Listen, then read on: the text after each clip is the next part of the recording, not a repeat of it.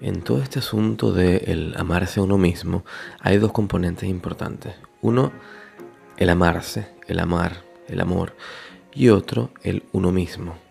Tenemos que definir un poco esto porque eh, dentro de esta cultura muy de autoayuda, muy de, muy de incluso la psicología lo ha adoptado mucho, de primero tienes que amarte a ti mismo antes de poder amar a otra persona. Eh, eh, esta frase se ha tomado tan fuerte, yo mismo le he dicho muchas veces, en muchos años, creyendo que es totalmente así y, no es tan simple, ¿sí? No es tan sencillo. Primero, em, es muy difícil para una persona amarse a sí mismo si no tiene un sentido extremadamente claro de quién es uno mismo.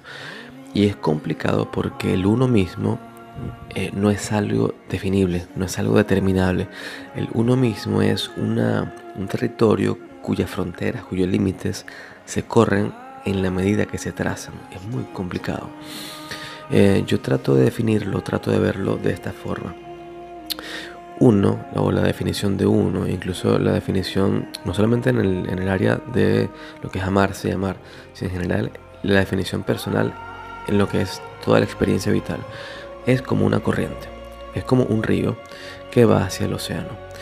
Imagínense que tú te defines, tú lanzas una pelotita de, de, golf, por ejemplo, en el río, una pelotita, algo que flota en el río, y tú ves como esa pelotita se va corriendo este, a la velocidad del río dentro de ese bloque de agua y va bajando corriente mar hacia abajo, digamos, hacia el mar. Tú vas en esa pelotita, tú sientes que te estás moviendo y llegas eventualmente al mar. Entonces la pregunta es, una vez que llega al mar, ese bloque de agua que tú puedes ver porque está la pelotita allí, ya el río llegó al mar.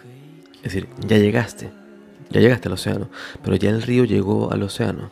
¿Qué pasa con todos esos bloques de agua que ya habían llegado antes que tú al océano? ¿No son tú? ¿Acaso? Y sobre todo, ¿qué pasa con todos esos bloques de agua que aún no han llegado y que siguen bajando por el río. Tampoco son parte de ti. Eh, entonces, el, amor propio, me parece a mí, eh, la sensación del uno mismo es una corriente, es una eterna llegada, es una eterna búsqueda, es una eterna conquista. Y yo pienso que si uno piensa, si uno cree que ya se conoce, que ya se sabe quién es, no estás en el río, estás en una piscina creyendo que esa piscina es el océano. Y ahí no es. Te puedo asegurar que ahí no es. Eh, es inevitable que dentro de todo esto, todo este constante devenir, este constante descubrimiento, nos sintamos con cierta incertidumbre. Y tenemos que hacer las paces con esa incertidumbre. Creo que eso es fundamental. De alguna forma esperamos no sentirla nunca. Y la vida no es así. Nosotros no somos así. No hay forma de vivir sin incertidumbre. Incluso para lo que somos nosotros mismos. Ahora,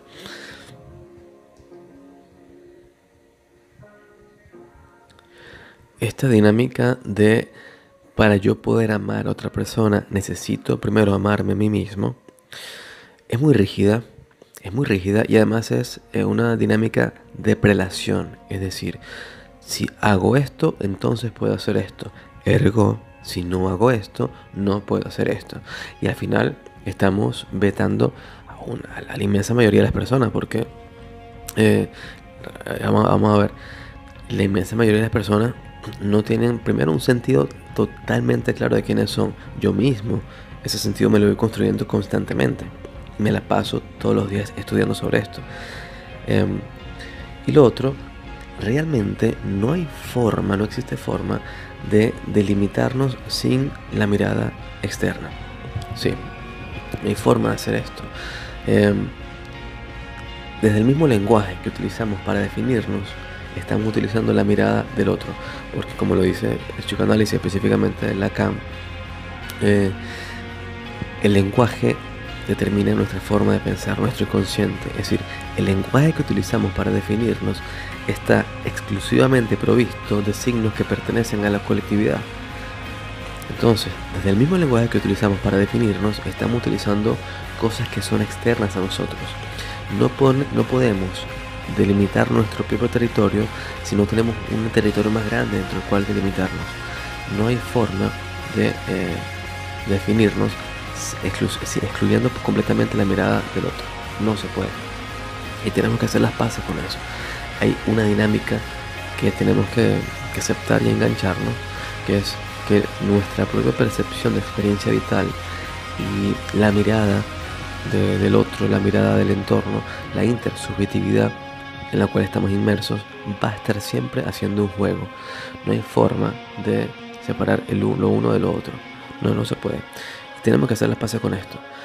Em, yo pienso que realmente tenemos que darnos un poquito más de flexibilidad a la hora de definir cómo llegar al, amor propio, empezando por entender que esa llegada va a ser una eterna llegada, una eterna búsqueda, un eterno devenir.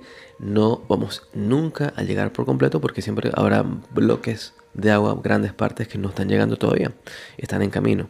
Entonces, eh, aceptar eso, aceptar ese eterno, esa eterna búsqueda, esa eterna llegada, aceptar que eh, hay cierta incertidumbre inmersa en todo esto y aceptar que dentro de nuestro amor propio inevitablemente está la intersubjetividad, está el entorno, está la sociedad. No podemos separarnos totalmente de esto. Y a partir de esta, esta noción, comenzar a trazar quién queremos ser, cómo queremos ser, quién necesitamos ser. Y observando mucho la experiencia vital desde lo que sentimos para ir haciendo, ir bosquejando una noción más amplia, más amable, más flexible de quiénes somos, de qué nos gusta, qué no nos gusta, eh, qué podemos trazar como fronteras y cómo podemos amar a otros y cómo queremos ser amados.